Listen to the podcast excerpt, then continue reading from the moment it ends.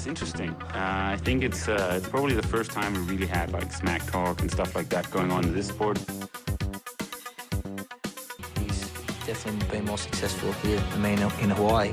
But I've beaten him up many times, and he knows that when all the people aren't around him patting him on the back and he looks at himself in the mirror at night when there's no one else, he knows I'm the real deal. Some people talk and they never won Ironman in Hawaii, so I could talk. I won twice.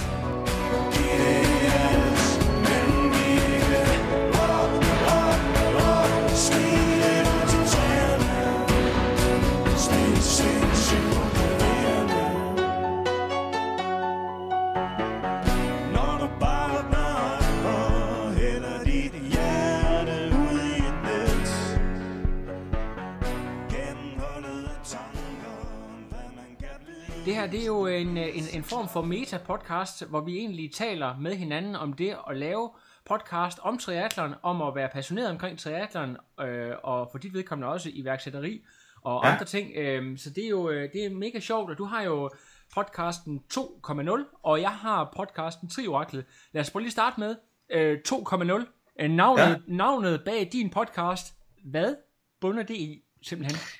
Ja, altså den hedder egentlig version 2.0, det, og, den, og det, det, det startede egentlig ved, at jeg tænkte, øhm, øh, det her med at tage sig selv op til en ny og bedre version, øh, det, det, det kan være enten version 1.1 eller 1.2 eller øh, eller en andet, og så tænker jeg, hvis, hvis nu jeg vil lave et podcast, som et eller andet sted skal give noget tilbage, sådan at folk kan tage sig op til, tage, tage sig selv op, eller måske lære noget, og så tage sig selv op til en ny og bedre version af sig selv, så kunne det lige så godt være en uh, version 2.0 af sig selv.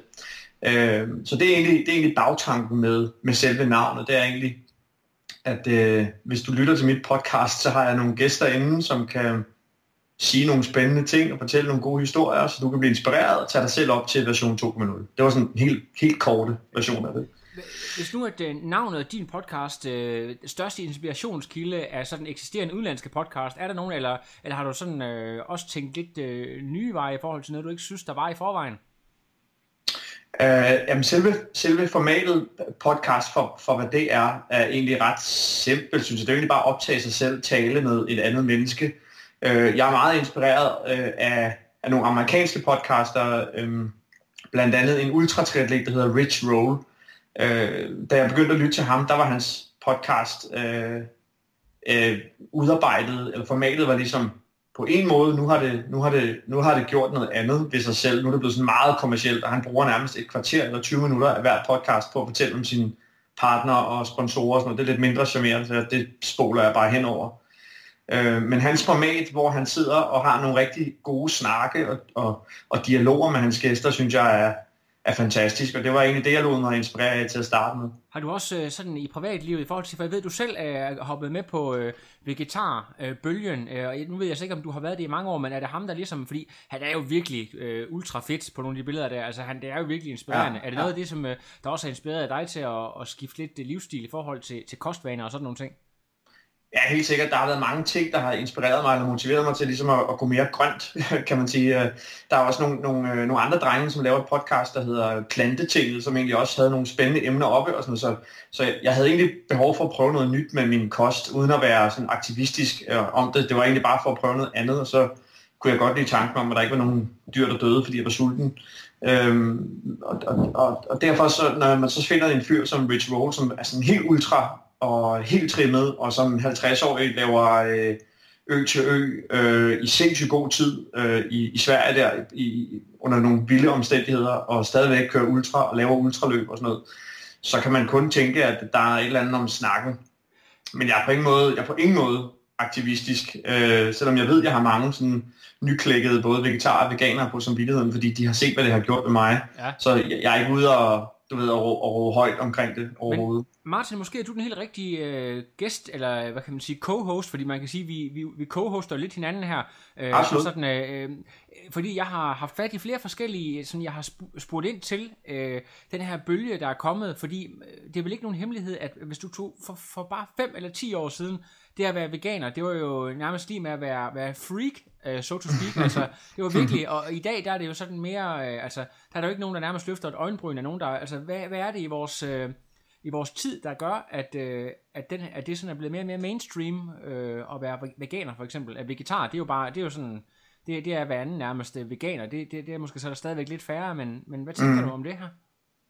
Øh, jamen flere ting egentlig. Jeg, jeg tror, at, at tiderne skifter jo, og folk får nogle andre syn på både, øh, både religion og kost og vaner og sådan nogle ting. Så jeg tror et eller andet sted, at det, det er bare noget, der, der kommer med, øh, med tiden. Det er nemmere at sprede budskaber ud, både med podcasts og med Instagram og med Facebook og ting. Så altså, folk bliver måske lidt klogere og inspireret af, af sociale medier også for den sags skyld. Ikke? Så jeg, jeg, tror, jeg tror derfor, at det er mere accepteret, at man, at man vælger at være nu sidder jeg og laver i gåseøjne anderledes, øh, enten med sin sport, eller med sin, uh, sin kost, eller med sågar sin, sin, sin religion. Ikke? Ja. Øh, og man kan sige, set fra et, et, et performance-mæssigt synspunkt, så øh, altså det gjorde noget godt for mig, og jeg ser mig ikke tilbage overhovedet. Jeg er ikke, igen, jeg vil ikke være aktivistisk, jeg vil ikke være postulerende, fordi det er ikke sikkert, det er det rigtige for alle. Man skal huske, at øh, folk lever forskellige liv og har forskellige muligheder. Ja. Øhm, men det er helt klart, at, at set fra et sådan udholdenhedsmæssigt synspunkt, som er den sport, du og jeg ligesom agerer i, der, der har det virket rigtig godt for mig. Ikke? Ja. Altså, jeg, jeg går stadigvæk og spekulerer på, fordi at øh, når man sådan hører nogle af de amerikanske podcasts, så får man det, det indtryk, at hvis man for eksempel bor i Boulder, eller øh, nogle af de her kanadiske podcasts, der også er nogle af, øh, at det, det, det er det virkelig, altså øh, der er de stort set alle sammen vegetarer, og det, det er også stadigvæk, fornemmer jeg sådan lidt et storbyfænomen. Der er ikke ret mange øh, herovre på, på, på, på, eller på, på, på den anden, anden side, som har hoppet på den endnu, så jeg ved ikke, om det stadigvæk er, er sådan mere eller mindre et stor, storbyfænomen. Øh, hvad, hvad tænker du om det? Helt sikkert, det tror jeg afgjort, det er. Altså, der, der er ikke nogen hemmeligheder. Der er rigtig mange sådan lige øh, på og omkring Frederiksberg Østerbro-området i København, som, som vi kalder for Spelt-området, øh, som er, er sådan rimelig inkarneret i det her sådan både vegetariske og veganske univers, og fred med det, det må det gerne være. Problemet for mig bliver, når det bliver sådan meget postulerende og fingerpegende, så går jeg den helt anden grøft, så bliver, så bliver jeg sådan helt anti, øhm, og jeg synes, at det er meget mere nuanceret, end, end bare at være det ene eller det andet ja. i den verden, vi lever i i dag. Ikke?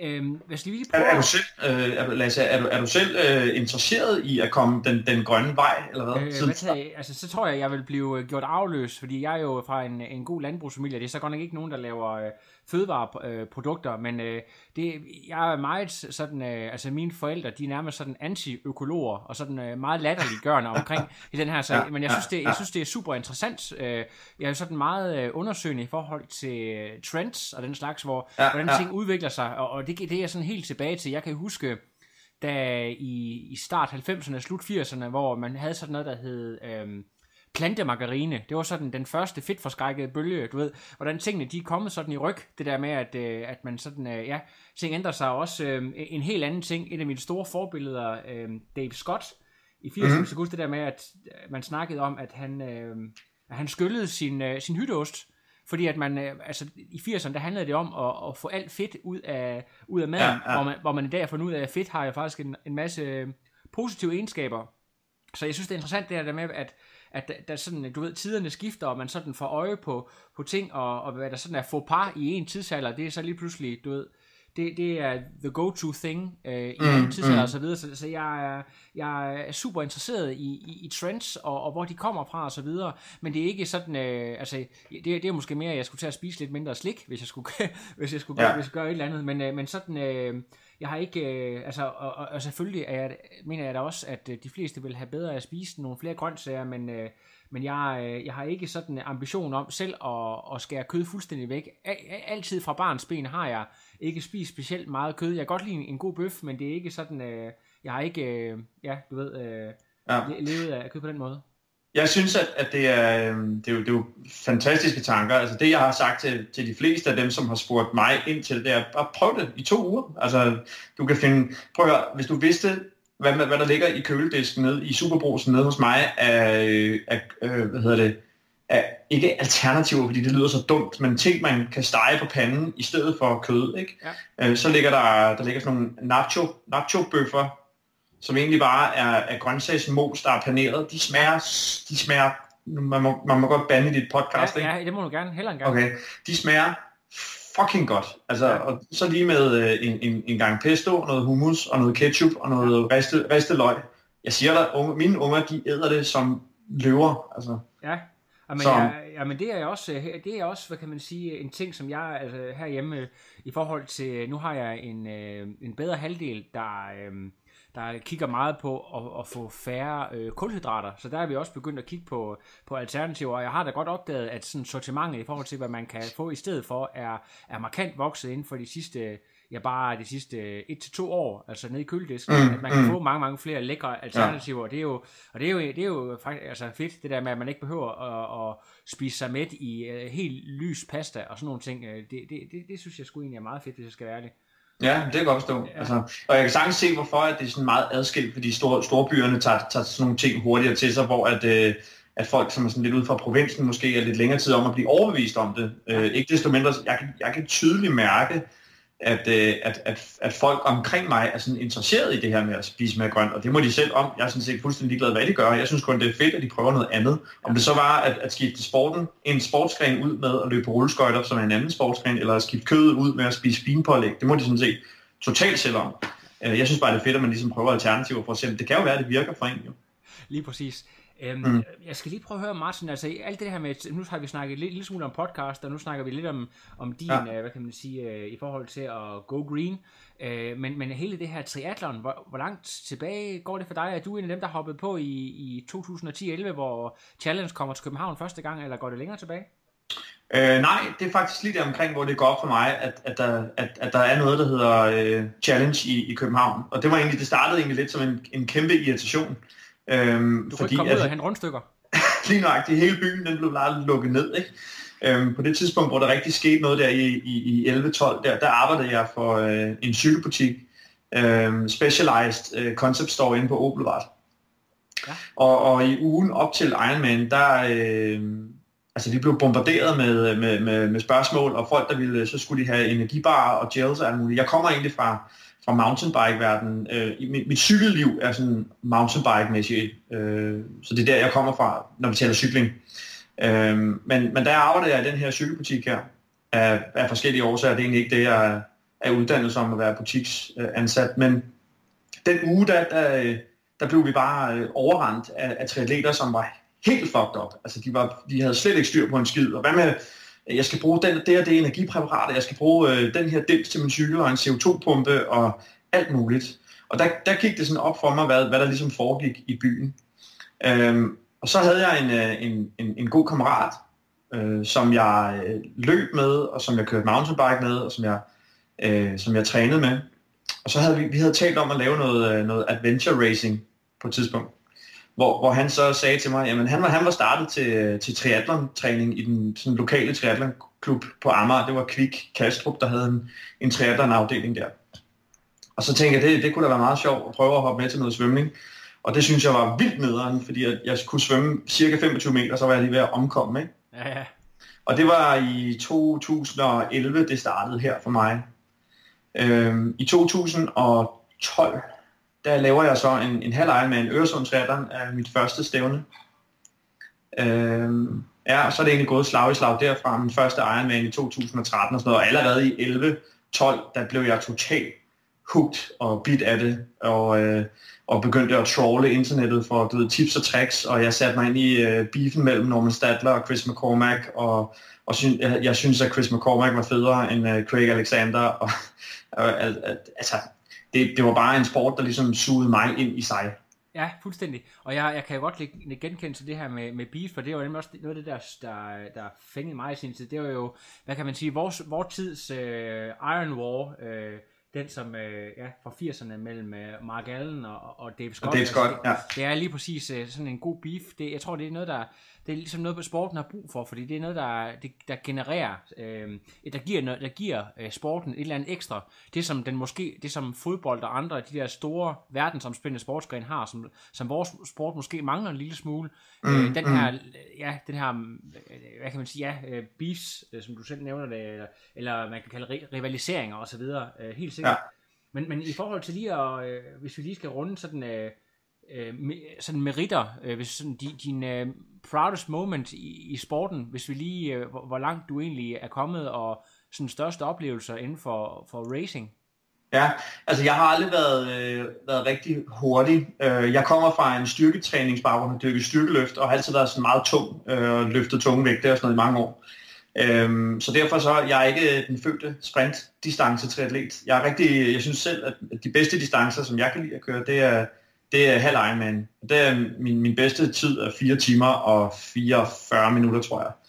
Ja. Øh, og på den hele distance er det 10,5 time i rute i 2013. Ja. Øhm, og og det, jeg har aldrig rigtig gået op i tiden. Det, for mig har det altid været mere en, en, en oplevelsesting, øh, en, en, en, en læring. Ikke? Øhm, sidste, sidste år, øh, der kørte jeg så rute igen. Jeg kørte Ironman København i 15, og så rute i 17 igen. Og øh, Ironman København i 15, der, der havde jeg sådan set jeg, jeg havde trænet meget øh, lidt og sporadisk, fordi jeg var midt i sådan en iværksætter opstartsting med, øh, med fuld carbon.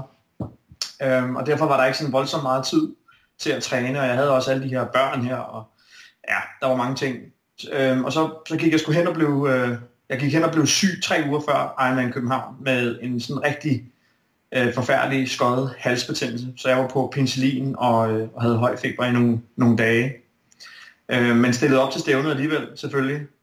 Og det var, øh, det var en, en øh, det var for at sige det mildt, en, en helt forfærdelig oplevelse fra start til slut. Der var, min krop fungerede slet ikke, så jeg, jeg humpede mig igennem og kom ind på 11,5 øh, timer, tror jeg. Øhm, men når jeg kigger tilbage, så er, det, så er det faktisk lige nøjagtigt den dag i min triathlon-karriere, som jeg er allermest stolt af. Det er den, jeg husker tilbage på, som, som er den dag, der var sådan meget skældsættende i forhold til, til mine tanker omkring mig selv og min egen formåen, at jeg med dårlig optakt og sygdom i kroppen, og øh, i det hele taget nok ikke i den, den vildeste form, jeg kunne forestille mig at være i, stadigvæk øh, du ved, bider tænderne sammen og, og kommer igennem. Og det, det synes jeg var, altså det er jeg skulle, det, det er jeg skulle stolt af. Så er det fuldstændig ligegyldigt, hvad tiden var. Er det, øh, er det de her, øh, hvad kan man sige, med at du kommer ind i de allermørkeste afkroge af dit sind i løbet af sådan en dag, er det det, du synes, der er det fede ved... Ja, ved... lige nøjagtigt. Ja. Præcis, jeg elsker det. Det er det bedste, jeg ved næsten. Ja. Altså det, ja. det her med at, at nu banner jeg igen, det her med at fuck sig selv lidt op, for så at, altså at gå i stykker, og så samle det hele igen bagefter, og så finde ud af, okay, hvad var det, men, hvad var det egentlig, jeg fik, jeg fik ud af det der? Og det er også Martin, det, som jeg, jeg bruger i min, min coaching blandt andet. Men, men Martin, må jeg stille dig lidt provokerende spørgsmål så? Fordi hvis du synes, det er det fedeste, så kunne du egentlig bare lade være at træne, for så vil du jo opleve det hver gang. Absolut. Ja, hvis man træner hårdt nok, så at sige, hver gang. Øh, jeg, jeg, altså for mig at se, jeg, jeg er nødt til at have en eller anden form for balance på tingene, fordi der foregår rigtig mange ting inde i mit hoved på daglig basis. Ja. Og, og jeg, jeg skal være ærlig sige, jeg elsker at træne. Jeg elsker at træne varieret og forskelligt, men, men hvis noget bliver ensformigt, jamen så, så løber jeg lidt væk fra det. Så jeg, jeg er nødt til at kunne, øh, kunne variere det. Ja. Øhm, om det så handler om, om løb, svøm, cykel, løb, det er også tre ting, der sådan er meget forskellige. Ikke? Ja. Øhm, men jeg kan også godt, jeg kan også godt lide at, at, at løfte tunge ting. Jeg kan også godt lide at øh, køre mountainbike. Jeg kan også godt lide at køre crosscykel. Øhm, så altså, der skal, der skal være en god balance i det. Betragter du dig selv mere som sådan en all-round atlet, end sådan en specifik triatlet? Ja, jeg, jeg kan ikke lide at komme mig selv i kasser, Lasse. Øhm, jeg synes, at, at, at prædikatet triatlet, det er, det er sgu lidt specielt. Jeg synes, hvis man, hvis man er sådan en rigtig inkarneret triatlet, hvis man er virkelig triatlet, hvis, man, hvis, hvis ens identitet er, jeg er triatlet, så ser jeg så ved, Rasmus Henning, uh, Torbjørn Sindballe-typerne for mig, som er, ja. du ved, de er, de er inkarneret, de lever i det. Ja. Øhm, hvis du skulle præsentere dig selv på åben gade for en fremmed, vil du så sige, goddag, jeg hedder Lasse, jeg er triatlet, eller vil du sige, goddag, jeg hedder Lasse, jeg er fucking sej, øh, fordi jeg laver noget andet. Øhm, jeg synes ikke, min identitet er, at jeg, jeg er triatlet. Jeg elsker triathlon på den sport, det er. Virkelig, jeg synes, det er fedt, og det er altid, og det, og det har skabt nogle, altså det gør, at jeg kan leve. Jeg lever af triathlon blandt andet i dag, ikke? Øhm, men, men jeg vil ikke sige, at jeg er, jeg er triatlet. Jeg er Martin, og jeg skaber ting i stedet for. Det vil jeg hellere sige. Altså så nævner du coaching. Øh, startede, startede det her coaching ud før triathlon, eller efter triathlon, eller cirka samtidig med triathlon for, for dit vedkommende? Øhm, men det var, det var efter, fordi jeg skulle lige have noget viden omkring det, så også tage mig nogle, nogle meget specifikke uddannelser. Jeg har, jeg har coachet og trænet folk i ja, næsten 15 år, både i, øhm, øh, i mountainbike og styrkeløft, og, og hvad jeg ligesom ellers har kunne, kunne hive til mig af, af viden og uddannelse. Det har jeg følt mig draget til at undervise i når man øh, coacher på et vist niveau, og også gerne vil være aktiv på et vist niveau, balancen mellem de her to ting, det har jeg altid gået spekuleret på. Øh, det der med, hvornår, hvornår det ene er vigtigere i forhold til det andet, og om, øh, om man sådan går lidt på kompromis med den ene del, hvis man gerne selv vil for eksempel lave et godt resultat osv. Øh, nej, det synes jeg ikke, man gør. Det er kun et spørgsmål om, øh, hvor meget man vil give af sig selv til sin coaching. Hvis, altså, hvis, jo, hvis man ikke føler, man kan coache godt nok, fordi man selv er aktiv, så har man et problem der, men så skal man ikke coache.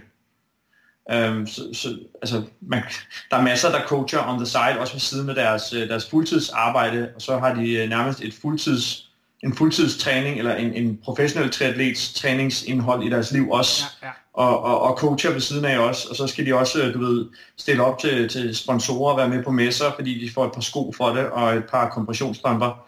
Øhm, det, der begynder det at blive sådan lidt lakrids for mig, for at være helt ærlig. Ja. Øh, min, min hverdag er jo, er jo helt min egen. Jeg er selvstændig og arbejder med, med det, jeg elsker, så coaching passer jeg ind, hvor det passer. Og jeg har stadigvæk tid til at træne 15 timer om ugen, hvis jeg, hvis jeg vil det, fordi at, at jeg passer mit arbejde ind øh, når jeg har lyst. Jeg kan sidde hjemme fra arbejde til klokken 3 om natten, hvis jeg vil det, og, og det får jeg stadigvæk rigeligt ud af. Det er ikke arbejde for mig på samme måde. Dine, jeg kunne godt tænke mig at høre lidt om din træningsfilosofi, og hvis vi så bagefter lige kan tale, øh, måske tage eksempler i et par af de, jeg har jo interviewet Michael Schmidt Larsen, som du i hvert fald har arbejdet med, øh, nu er han ja. lidt skadet nu her, men øh, hvis du lige kan, sådan øh, den træningsfilosofi, du er inspireret af, øh, lige kan tale lidt om det. Ja, Øh, jamen jeg går sådan set meget holistisk til, øh, til det hele og til hver enkelt atlet. Øh, jeg har lidt et mantra, der hedder, at du skal afhængig af hvilket niveau du opererer på, så skal du tilpasse din træning efter dit liv, og ikke dit liv efter din træning.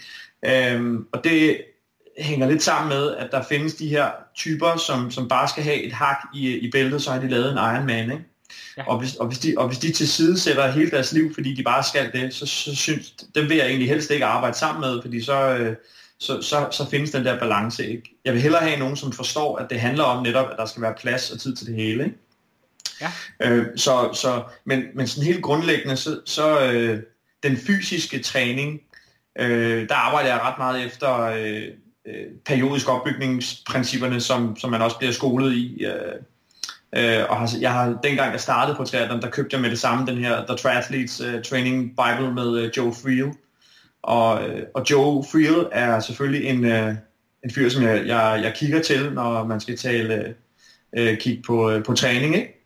Ja. Øhm, men det er ikke nødvendigvis, fordi jeg deler hans, hans filosofi til, til punkt og prikke. Øhm, jeg, har, jeg, har, jeg, har, jeg har fulgt og at Brett Sutton synes jeg også er, er sådan meget speciel i hans træning. Uh, Darren Smith er også super Øh, så det er ligesom de, de sådan store pionerer og navne, som jeg, jeg går til, når jeg skal have inspiration, men det er altid et spørgsmål om, om individuel tilpasning. Når du siger går til, er det sådan noget, du tager på, jeg ved, D-Trif, de holdt nogle kurser på et tidspunkt, har du været over på nogle seminarer, måske fulgt dem i en periode, jeg ved, at uh, Emil uh, Holm og uh, Anne Holms uh, far har været på nogle kurser med blandt andet Brett Sutton, har du også været med på sådan nogle ting? Uh, ja, jeg var med til et seminar med Darren Smith, Uh, det passede ikke helt, at jeg kunne være med til, til Brett Suttons uh, seminar øh, eller, eller den her aften, der var arrangeret.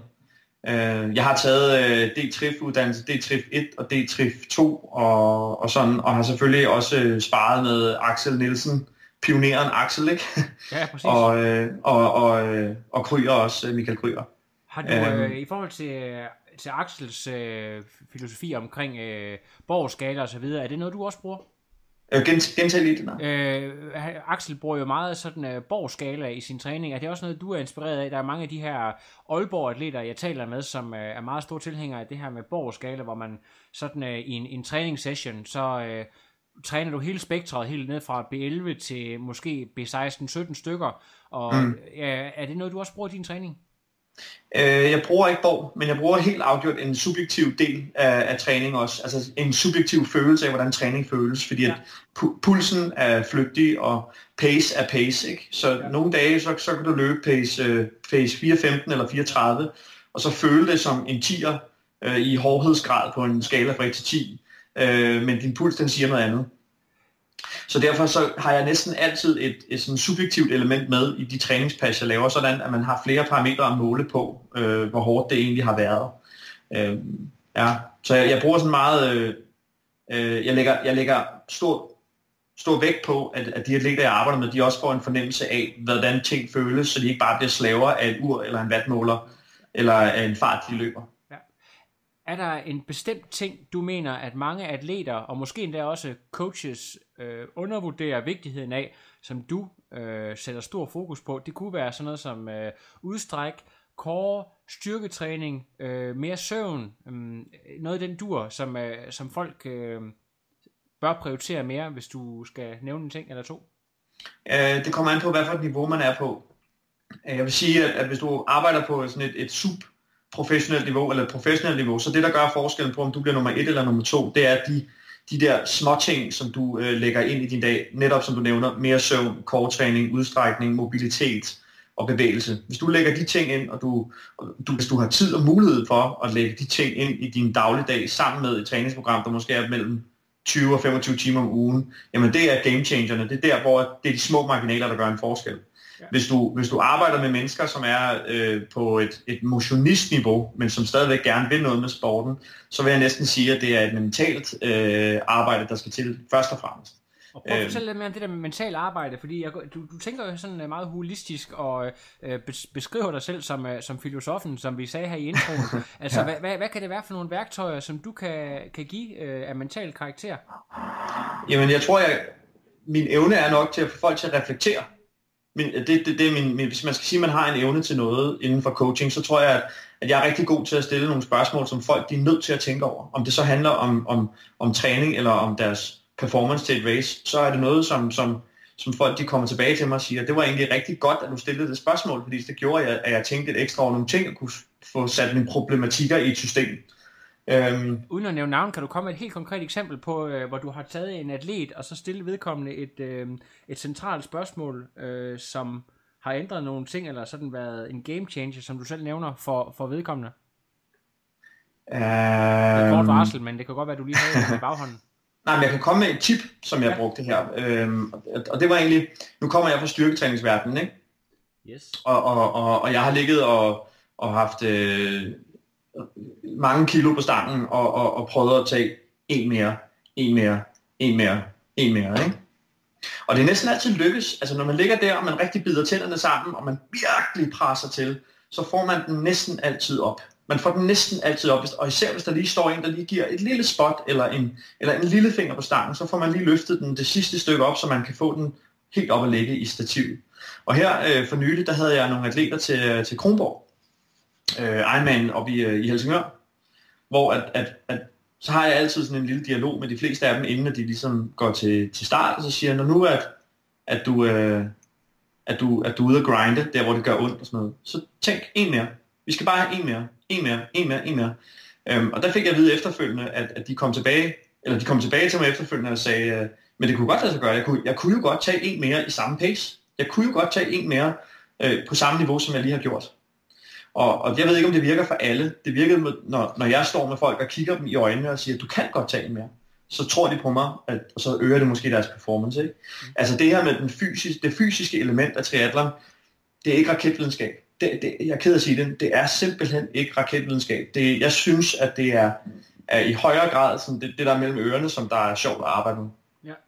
Øh, hvis vi lige prøver at tage udgangspunkt i nogle lidt konkrete cases. Øh, en, øh, en atlet som Michael Schmidt Larsen, der faktisk måske er lidt undervurderet herhjemme, han har, han har trods alt øh, lavet nogle ret gode resultater. Jeg tror, han kørte top 6 i uh, Malaysia i profeltet. Ja, øh, ja. Og det er virkelig solid guy, ikke, som, uh, som forbereder sig grundigt og har en... Uh, baggrund som, øh, kan man godt sige, top elite cykelrytter. Der kommer sådan en atlet ind, ind til dig, øh, som har trænet igennem rigtig mange år, og måske, øh, jamen det ved jeg ikke, ved måske lige så meget om, om træning, som du næsten selv gør. Du får sådan en atlet. Hvad, hvad, hvad kan du tilbyde ham? Hvad, hvad, hvad, hvad gør du, og hvad kan du ind og arbejde med med sådan en, en gennemtrænet type som ham? Øhm, jamen, den, den, for det første, så, så tager jeg jo hans træning, og så sætter jeg den i mit system. Altså en ting er, hvordan han ligesom har kørt i mange år, det har virket. Øh, så han skal være indstillet på at prøve nogle andre ting af, nogle andre principper, nogle andre teknikker, øhm, sat op i, den, i det system og i den progression, som jeg mener vil være det rigtige for ham. Jeg laver ligesom en eller anden analyse af hans træning op til, han kommer til mig. Hvad, hvad kan jeg se, der har virket? Hvad tror jeg, der har virket? Hvad, og hvad har helt sikkert ikke virket? så sætter, så sætter jeg det i, i, i mit system, og så begynder jeg ellers at arbejde med det, han har mellem ørerne, også i forhold til, hvad han tænker om sig selv. Øhm, og og det, det, er nok, det, det er nok den forskel, jeg kan gøre for folk, det er, at jeg får dem til at tænke anderledes omkring deres egen performance. Øh, fordi det, det fysisk, Michael er jo selv træner jo. Michael han arbejder selv med træning til, til hverdag og sætter træning i system for, for andre. Og han har en, en stor viden omkring fysiologi i det hele taget, og kost og alt muligt. Det jeg kunne gøre for ham, det var at, at, at gøre hans træning brugbar til hans liv, samtidig med at jeg så udfordrede ham på hans overbevisninger omkring sig selv. Ja. Vil, vil der være en overlægger for, hvis der kommer en atlet som, øh, lad os bare sige, en James Kunamara, øh, en Joe Skipper, en, øh, den her type, der har været nede og, og køre øh, under 8 timer på Ironman, har vundet nogle af de store racer, der været helt tæt på. Er der nogen, der, hvor du siger, det, øh, det er jeg simpelthen ikke øh, kompetence til, eller, eller mener du, at du har noget at tilbyde atleter af alle kalibre øh, i bund og grund? Ja, det synes jeg bestemt, jeg har. Og hvis, ja. der er noget, jeg ikke, hvis der er noget, jeg ikke ved nok om, jamen så undersøger jeg det dybere og finder ud af det. Og det kan godt være, at, at hvis, hvis Joe Skipper eller øh, Tim Don eller en eller anden kommer til mig og siger, du, øh, kan du hjælpe mig med min træning, så vil jeg sige, jamen det jeg kan hjælpe dig med, det er at blive klogere øh, på dig selv, og det fysiske element, øh, der får vi endnu en ligesom til at, at være sparringspartner på, så vi bliver et team omkring dig i stedet for. Jeg tror, at det var Craig Alexander, som øh, han, han havde jo et helt team af, af, af coaches omkring sig, da han begyndte at køre rigtig godt. Ikke? Øh, jeg tror, at Frank Jacobsen er vist nok stadigvæk en, en del af sfæren omkring ham. Ikke? Ja, øh, ja. Men han har jo stadigvæk øh, andre rådgivere.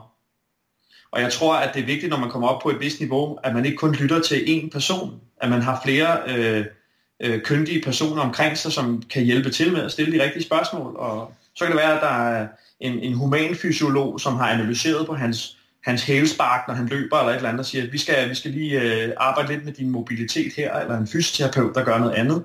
Hvor at jeg tror, at jeg vil komme ind og så bare skabe en, øh, en anden form for sindstemning i den her atlet her.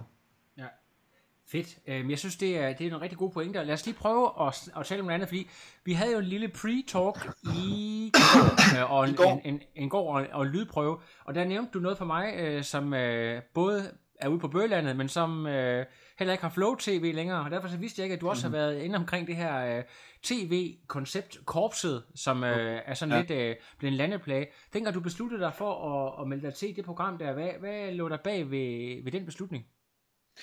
Øhm, jeg, var, altså jeg var med i sæson 2, øh, hvor vores øh, fælles øh, bekendte Simon, Simon Brunse, han også var med ikke? og gik hele vejen. Yes. Øhm, i øvrigt, Simon, jeg ved, at Simon han lytter garanteret med, så Simon, du får lige en, en high five her, du er for sej. Øh, jeg, jeg meldte mig til, fordi jeg, jeg var træner for en fyr, der var med i sæson 1 faktisk, øh, som, som kom ret langt. Og, og øh, de historier, han kom tilbage og fortalte mig omkring det at være med i det her, det var, det var bare sådan noget, jeg sad og ud råt. Øhm, og så tænkte jeg, hvis, hvis, hvis muligheden kommer for at gøre det, jamen, så melder jeg mig til, bare for at få oplevelsen. Jeg var egentlig fuldstændig ligeglad med, hvor langt jeg kom, Selvfølgelig ville jeg gerne stå til sidst og få et håndtryk af Thomas Ratzak og de andre instruktører, men, men det, det gjorde mindre for mig, end hvad det ville gøre at give mig en fed oplevelse, eller at få en fed oplevelse. Så, så, så, så en dag så sendte øh, René, som, øh, som jeg var træner for, og stadigvæk er træner for, så sendte han øh, en, øh, en pdf-fil til mig og sagde, så, så er det nu, coach, hvis du skal søge. øh, så det gjorde jeg. Så søgte jeg til, øh, til korpsets sæson 2 og kom, og kom med. Og hvis du lige sådan beskriver, det var noget med, at du var med i, i godt to, var det to døgn eller sådan noget, du var med, cirka? Ja, ja to 40 døgn. timer. Ja, hvis ja, du lige, lige prøver at tage os igennem oplevelsen. Nu, nu har jeg, det kan godt være, at der er nogen, der har set det. Jeg har jo ikke set det, så jeg sidder bare her og venter spændt på at høre. Jamen, øh, ja, hvor fanden skal jeg starte? Det var en fuldstændig vild og grænseoverskridende oplevelse, og nu, nu, jeg fik 40 timer og meldte selv fra, øh, fordi jeg, jeg gik i stykker. Øh, men jeg fandt ud af, hvordan det ville føles for mig at sidde i fængsel, tror jeg. Øh, forstået på den måde, at jeg skulle spørge om lov til at pisse, jeg skulle spørge om lov til at øh, gå på toilettet, og skulle sige, jeg vil have instruktør, øh, og jeg har sådan et kæmpe autoritet, autoritetsproblem i det hele taget, så det var mega grænseoverskridende for mig. Øh, jeg er sådan en, der dytter politiet, hvis de kører dårligt, ikke? øhm, så, så derfor så, det, det, var, det, var, det, var, det var nærmest, det, det var så stressende, fordi hvis man gjorde noget forkert, Øh, om det så bare var den mindste ting, så blev man belønnet, og, og belønnet, det var en fysisk afstraffelse, ikke? Og, og det, var, det var bare, det var, det, var, det var, til sidst så var det for meget, kombineret med, at, at den der 30 km mars med 25 kg på ryggen, den havde, den havde sådan set smadret mit venstre, min venstre hase, og min hæle var fuldstændig et op øh, af vabler, ikke? Så, så, så sagde jeg, okay, nu er, det, nu, er det, nu er det nok, så afleverede jeg selv mit bind. Nu, øh, nu er det ganske vist dig, der er filosofen af os to, men jeg kan ikke lade være at komme til at tænke på, hvor tror du den der afsky for autoriteter stammer fra, og har det noget at gøre med der, hvor du havnede i dag, den position, du sidder i i dag? Øh, ja, det, er, det hænger alt sammen sammen jo, Lasse. jeg kan godt lide at være selvstændig, fordi så er der ikke nogen, der bestemmer over mig. Øhm, og jeg synes, at det er en, øh, en fantastisk måde at, at, at leve sit, øh, sit liv på. Det er ikke, fordi jeg har afsky over for autoriteter. Jeg er sikker på, at det er en god ting, at der findes autoriteter, som ligesom kan, kan styre og lede og dirigere et, et land eller en, en, en virksomhed eller ting og sager. Jeg, jeg skal bare helst uh, kunne, kunne være min egen herre. Ja. Um, og det, det har jeg sådan set, hvis du spørger min far og mor, så har de sagt til mig, eller så vil de sige, at, at sådan har det været siden, at jeg kunne tænke en selvstændig tanke. Øhm, jeg har ligesom altid gået min egne veje. Min, min, min far han har korset sig nogle gange, når jeg har lavet et eller andet dumt. Altså, men for helvede, hvad man ikke dør af, det lærer man af, ikke? Lige præcis. Fik du en snak med instruktørerne der bagefter, der måske øh, der, der sagde nogle ting, du har reflekteret over, siden du kunne bruge øh, fra programmet? Øh, ja, jeg har talt en del, eller ikke en del, jeg talte noget med øh, instruktør Erik. Ham har jeg faktisk også haft i mit podcast. Ja. Øhm, og han er en totalt sympatisk fyr, som er han er med i eventyrenes øh, klub. Og jeg synes jo, at eventyr er sjovt, uanset om det er Ironman-eventyr, eller om det er bestige Kilimanjaro. Ikke? Øhm, så jeg, jeg sad og interviewede ham i uh, halvanden time. Jeg tror, podcastet endte med at være halvanden, halvanden time, en time og 45 minutter. Men er det, og det korrekt, var... Uh, Martin, det er også en af de uh, podcast, eller en af de interviews, der sådan har gjort størst indtryk på dig? Uh, ja, det er helt sikkert, helt sikkert. Fordi at han, han, han har øh, sat livet på spil for andre mennesker, og det synes jeg bare er, er, er vildt, at man, at man vil gøre det på den måde, som han har gjort. Altså han har været i the line of fire. Så kan det godt være, at vi andre synes, det er hårdt at lave en Ironman, men han har altså ligget øh, ude på en pløjmark i øh, Afghanistan og holdt øje med fjenden, mens øh, bomberne sprang om ørerne på ham, øh, som jægersoldat. Ikke? Og, og det synes jeg var, det er bemærkelsesværdigt, at han gør det, men det er mere det her inde i hans hoved. Hvordan kan, hvordan kan han som menneske holde til det. det synes jeg var interessant, og som jeg også sagde til dig, da vi lige havde den her korte seance i går, ikke? jeg laver ikke podcast for, for andres skyld, jeg gør det egentlig for min egen, fordi jeg har alle tiders mulighed og undskyldning for at tale med, med mennesker omkring det. Det må du også give mig ret i, Lasse, når, når du interviewer. Du, altså, du suger jo også ting til dig. Det er inspirerende at tale med mennesker, ikke? Ja, helt sikkert. Det er det.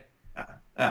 Øh... Og det er det, som det her medie her, det kan gøre, synes jeg. Det er det her med, at man får lov til, at, at det er alle tiders undskyldning for at sige, Goddag, jeg hedder Martin, jeg har et podcast. Vil du have en kop kaffe, så optager vi en god snak. Med, med mennesker, man synes, der er interessante eller måske sjove. Ikke? Ja. Har du så nogensinde oplevet øh, den der lidt akavede situation, når nogen har opdaget din podcast, og du så egentlig ikke lige kan få øje på den, den spændende, det spændende det, de har, og så øh, enten afvise dem på en pæn måde, eller, eller, eller simpelthen finde et eller andet, der passer ind i det, du laver. Øh, hvis du kan, kan du følge mig i det, jeg, jeg spørger? Ja, jamen det kan jeg sagtens, altså, men, men det er der, hvor den, den gode interviewer øh, ligesom stiller et eller andet kringlet spørgsmål, og så skaber en historie i historien. Og det, der må jeg faktisk give dig ros for, øh, for, for mange af dine podcast. Øhm, der, er mange, der, der findes mange øh, øh, triatleter, som alle sammen har lidt den samme holdning til tingene, men du finder, jeg synes, du finder næsten altid en eller anden vinkel på det, som er, som er sjov og, og lidt skæv, ikke? og så din, din intro og optagelser og sådan noget, det synes jeg bare, det, det spiller mega godt, det er super fedt. Nå ja, der kom, så kom der lidt, øh, lidt øh, kan man sige, klap på ryggen til her også, det tager jeg selvfølgelig øh, glad imod. Men vi har jo fandme, vi har jo nærmest kun talt om mig i næsten 40 minutter, eller ja, faktisk ja, i, ja, 40 minutter. Så kan vi jo tale så... om mig i næsten 40 minutter. ja, det kan vi sagtens. Ja. Visse folk snakker, og der er meget mere snak i anden halvdel af podcasten mellem Trioraklet og Martin Melchior, og på Martins podcast version 2.0, så smut over til ham og hør resten af vores fremragende samtale. Go there and enjoy.